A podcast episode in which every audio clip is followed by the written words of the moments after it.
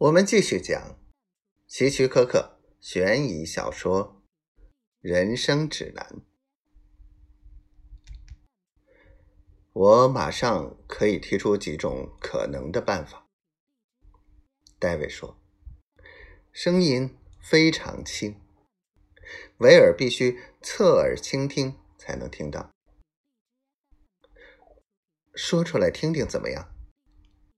维尔和蔼地说：“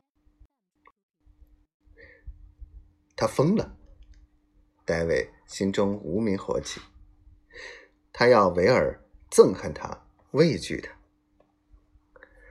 当一头白发的罗蒂经理走进办公室时，戴维对他很恭敬，但并不显得卑躬屈膝，而是用书中第九章所说的。一种与经理平等的态度。罗蒂经理似乎没有注意到，公司需要的正是加重货柜负荷的综合报告。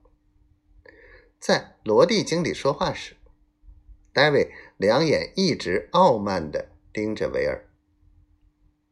维尔开朗的脸上流露出一种迷茫，而不是。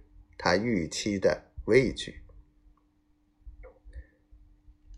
戴维，罗蒂经理突然说：“你在听吗？”“当然在听，经理。”戴维说，眼睛盯着一个人看，同时又要听罗蒂经理的话，这是比较困难的。这正是他所害怕的。他在镜前练习了很长时间。这时，维尔露出了微笑，至少他似乎在微笑。戴维觉得非常沮丧。那天晚上，他把工作带回家做。整个晚上的大部分时间，他的思想都集中在纸板的厚度、波状纸板的样式。立体的尺寸和压力等因素上，最后他决定，答案是减少旁边纸板口盖的尺寸，增大末端口盖的尺寸。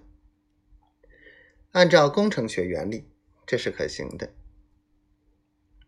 当他累得躺下来听音乐时，不停的想到维尔，这个沉静。不易激动的维尔，敲门声被音乐声压倒了。